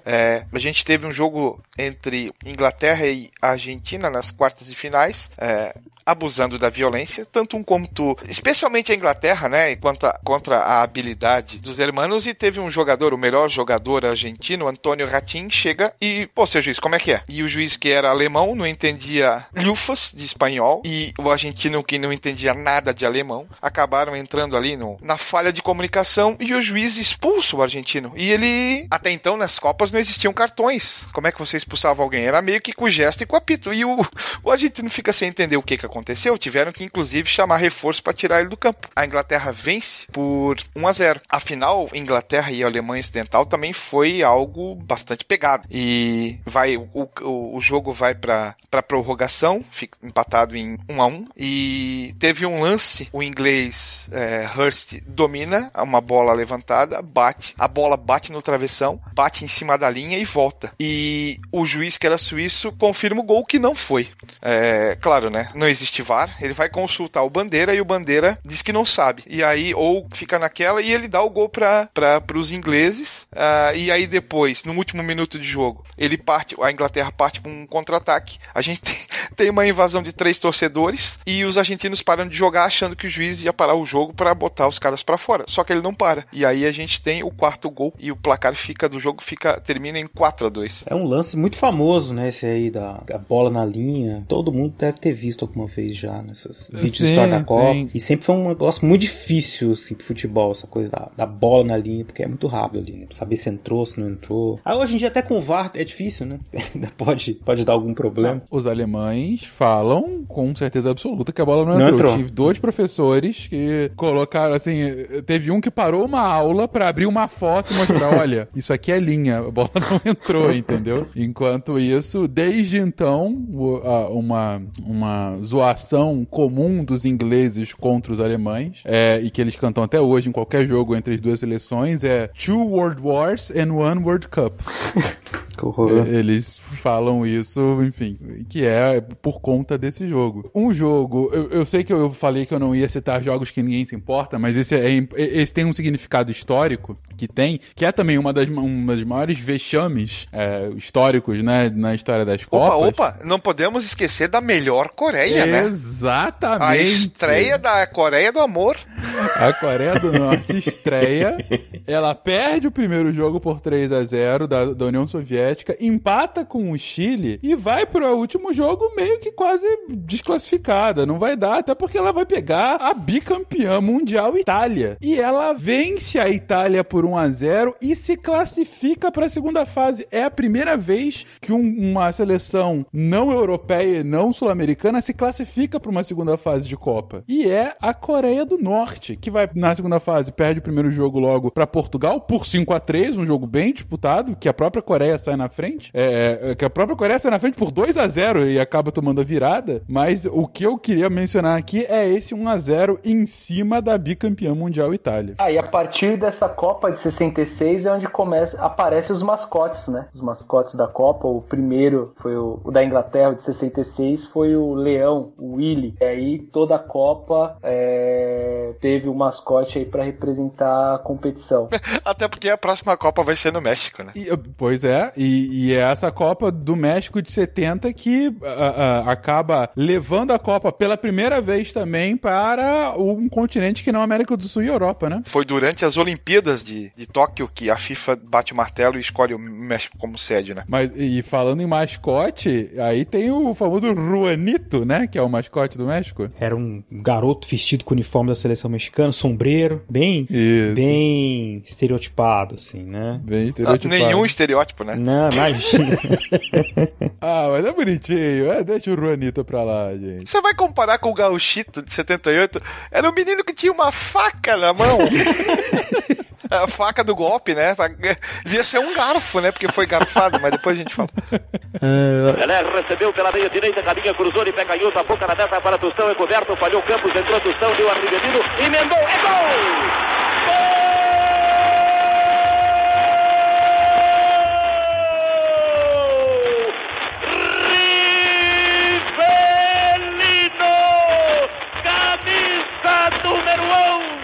Uma Copa que é muito bem lembrada também, porque teve transmissão a cores, teve transmissão, né, dos jogos, né, ao vivo, uma Copa de inovações nas regras. Por conta da violência, foi a primeira vez que foram usados os cartões, o cartão amarelo, o cartão vermelho, né? Então é uma coisa que às vezes o ouvinte não tem noção, né? Quer dizer, foi só na Copa de 70, antes era liberado, né? Os caras fazer qualquer jogada ali, né? Aí agora não, tem uma punição. Do pescoço pra baixo é canela. Pescoço pra baixo é canela. Foi depois de 70, né? Até 70 ou 74 não havia substituição, né? Nem então, 70 começou. Começou, porque antigamente o jogador se machucava, era um a menos. Então mais um ponto, assim, pros jogadores daquela época. Tanto é que os vídeos ou fotos ali do Pelé jogando no gol é porque em entrevista ele falava que normalmente num time de futebol, os jogadores precisavam treinar no gol, porque se acontecesse algum jogador se machucasse, ou goleiro se machucasse, no caso, eles tinham que ir pro gol. Então, a grande maioria dos jogadores da época, além das suas posições, também treinavam no gol dessas ocasiões. Uhum. Inclusive, tem um jogo icônico que o Pelé tá no gol, né, e que o Didi Mocó cobra o escanteio e aparece na área e faz o gol de cabeça, inclusive. Meu Deus, isso é muito velho, cara. Essa é a referência de velho total. Parte dos ouvintes mal Didi vão ouvir, exatamente. Eu assisti no cinema esse filme. Cardeal. O Didi vira pro Pelé, né, e fala pra ele ir pro gol porque ele não jogava nada, né? Fala, você não joga nada, vai pro gol. Aquelas piadas muito boas, né, com o Pelé. E a Copa de 70, falando do Edson, né, do Pelé, foi a grande Copa, né? A Copa símbolo, assim, né? Que as imagens que a gente tem no imaginário em torno do Pelé são muitas delas produzidas na Copa de 70, né? Era uma seleção que tinha um treinador que era um grande treinador, que era o João Saldanha, mas por ele ser um comunista, ele é afastado afastado da direção técnica da seleção brasileira e assume então o Mário Sérgio Zagallo, Mário Lobo Zagallo, não é Sérgio não, Mário Lobo Zagallo, né, vai se tornar ali ao lado de Beckenbauer o primeiro homem, né, a vencer uma Copa do Mundo como jogador e como treinador, né. Então o Zagallo vai inaugurar a sua história como treinador de futebol na Copa de 70, tendo como um jovem preparador físico na sua equipe um tal de Carlos Alberto Parreira, né, quem vai fazer a dobradinha em 94, né, pro tetracampeonato do Brasil depois de 24 anos sem vencer uma Copa do Mundo. E era interessante ali porque o Brasil passa a ter uma preparação física diferenciada para uma Copa que ia ser disputada na altitude, e aí você pega os números do Brasil, né, nessa Copa do Mundo. O Brasil, no terço final do jogo, era onde o Brasil marcava seus gols, porque ele estava muito inteiro fisicamente e os outros times já estavam sentindo o cansaço de jogar em lugares mais altos, e aí o Brasil ia impor com a qualidade técnica absurda, né, que a seleção brasileira tinha, conseguia impor a sua vitória, né. Além dos craques, também tinha uma preparação física muito diferente dos outros times, né, então foi uma inovação dupla aí da seleção brasileira nos anos 70, ou na Copa de 70. Se você for ver o lance do último gol do Brasil contra a Itália, aquele gol antológico do Carlos Alberto, né, que a bola passa por metade do time, começa no meio campo, vai passando, toquezinho do Pelé, assim, só deixando pra ele dando aquela chapuletada pro gol. É impressionante como o time da Itália tá morto no campo, né? Era mais de 40 do segundo tempo e, assim, beleza, foi um golaço e tudo mais, mas, assim, a marcação da Itália já tava absolutamente longe e tal. A galera tava quase andando no campo, que vai muito com o que você tá dizendo aí, Cé. Uhum. E foi uma pintura, né? Inclusive é considerado pela FIFA, né, o gol mais bonito da história das Copas do Mundo, né? Que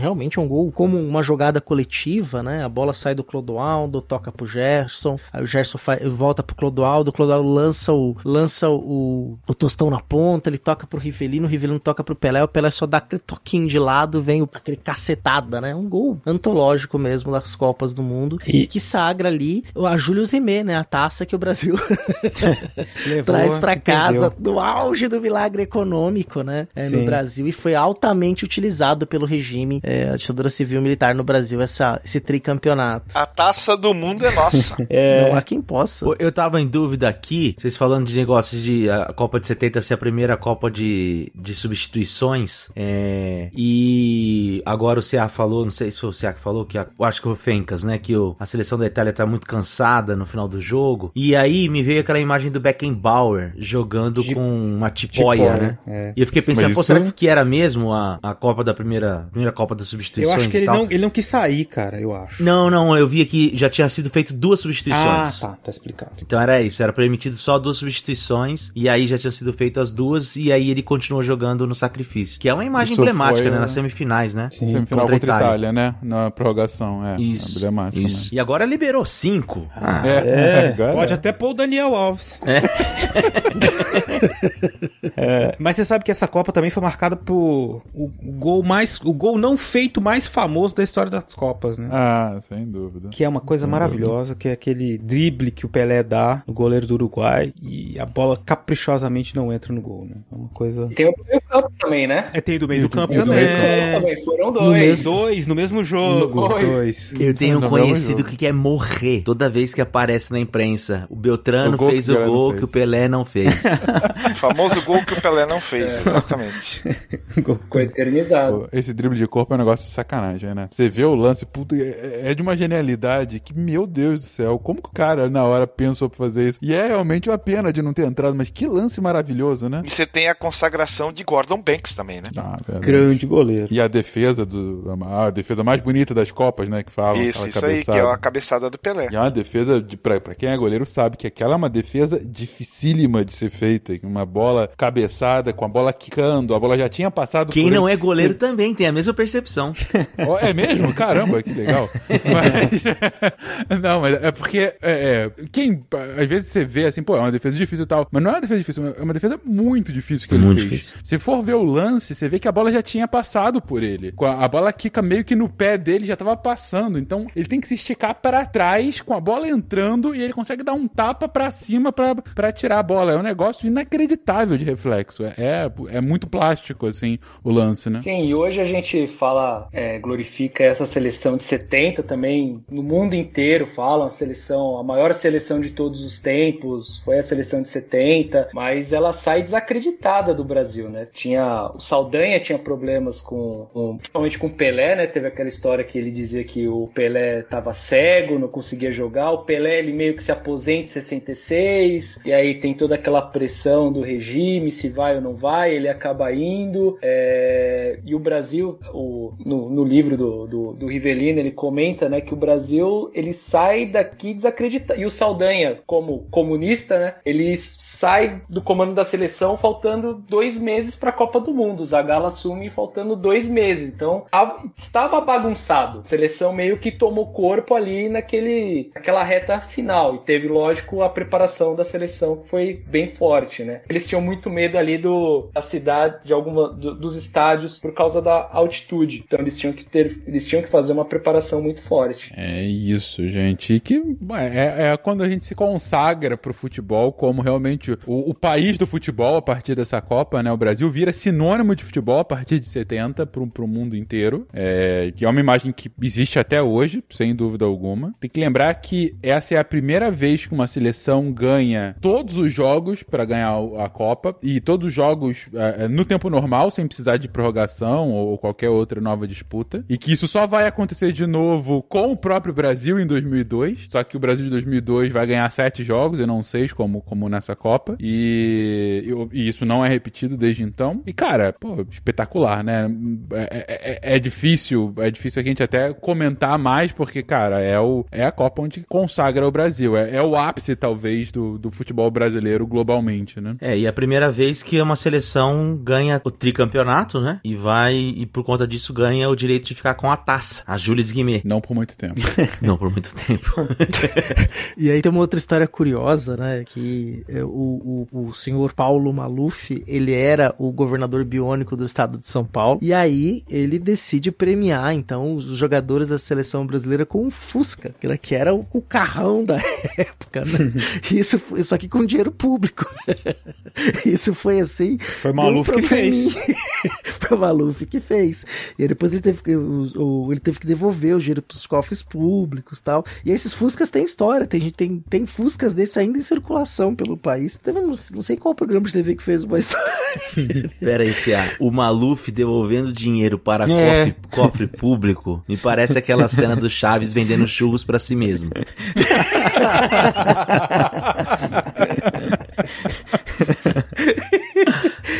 Muito provavelmente. Galerinha, obviamente que eu fui um tolo em acreditar que daria pra resumir 1h30, 2 horas, um papo sobre Copa do Mundo. A gente se perde, começa a falar sobre várias outras coisas. A gente gosta muito do assunto, a gente gosta de destrinchar bem. Então a gente vai fazer o que é mais que natural. Vamos dividir em 2 aqui e vamos lançando aqui ao longo da Copa pra gente ir lembrando mais. Lembrando das Copas que a gente lembra, né? Que a gente agora já estava vivo e pode falar, inclusive, das nossas próprias memórias do que estava acontecendo. Quanto tempo não se tocou, até 94, a música da Copa de 70, que era o que a gente tinha, que era o 90 milhões em ação, pra frente Brasil. Era isso aí.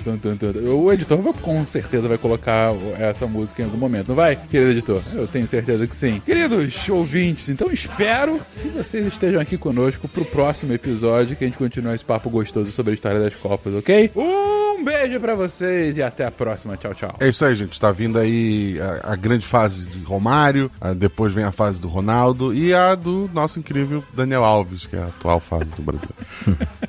Agora tu imagina se ele faz o gol da final esse ano. Porra, eu passo de palhaço a vidente. Vocês vão ter que me engolir.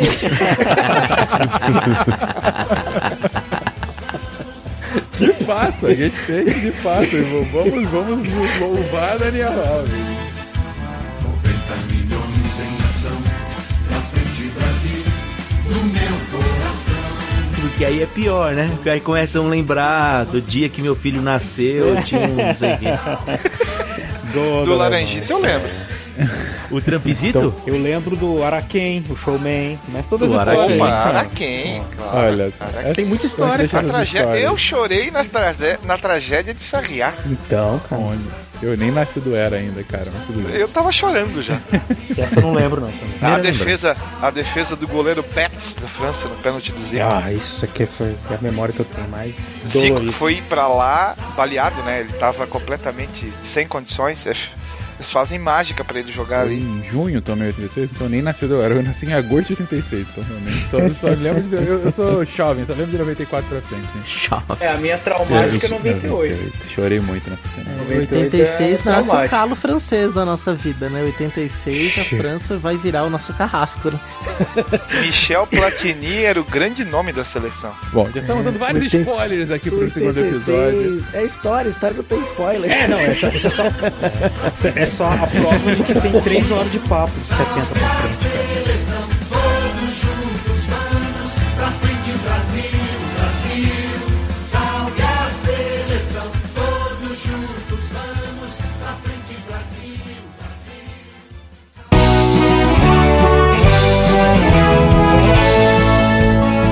Chegamos na sessão de recadinhos do SciCast. Eu sou a Jujuba, passando aqui só para avisar que se você ouvinte quiser ajudar o projeto a continuar divulgando ciência de forma divertida, você pode através do PicPay, Padrim ou Patreon. Além do SciCast, você ajuda a manter outros projetos da casa e a manter o site também, com a nossa produção diária de textos incríveis. Caso você ainda não tenha visto, a gente editou o patronato para esse ano. Temos novidades bem legais esperando por vocês, os nossos lindos patronos que apoiam e amam o projeto tanto quanto a gente. Os links vão estar aí no post. Fora isso, se você quiser entrar em contato com a gente para dúvidas, sugestões ou, enfim, recadinhos quaisquer, é só mandar e-mail para contato@scicast.com.br. Por hoje é só e eu encontro vocês na semana que vem. Tchau!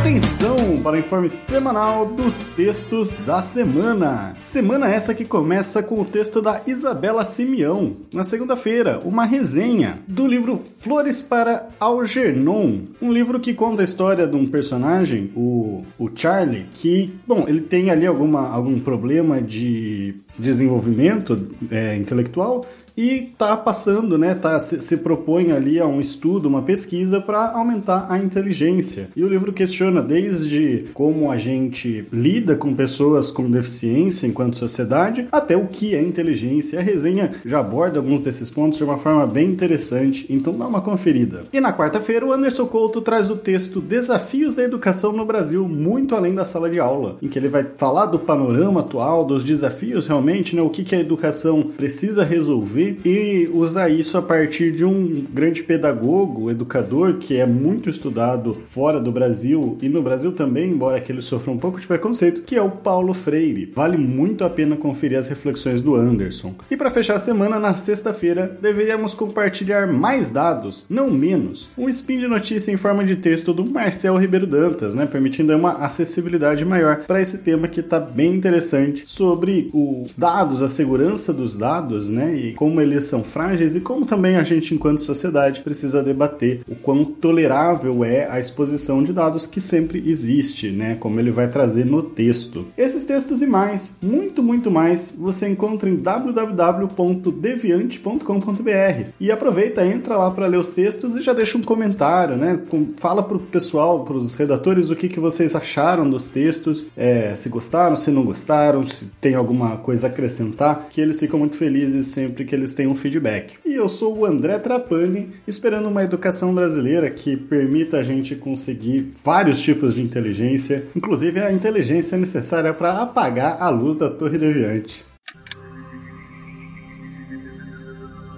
Se a ciência não for divertida, tem alguma coisa errada. Tem que ser divertida. A coisa mais divertida que tem é a ciência.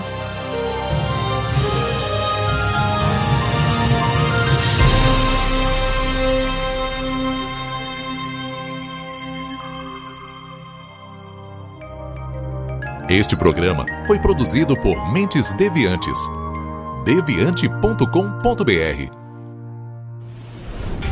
Este programa foi editado por SciCast. Edições e produções de podcast.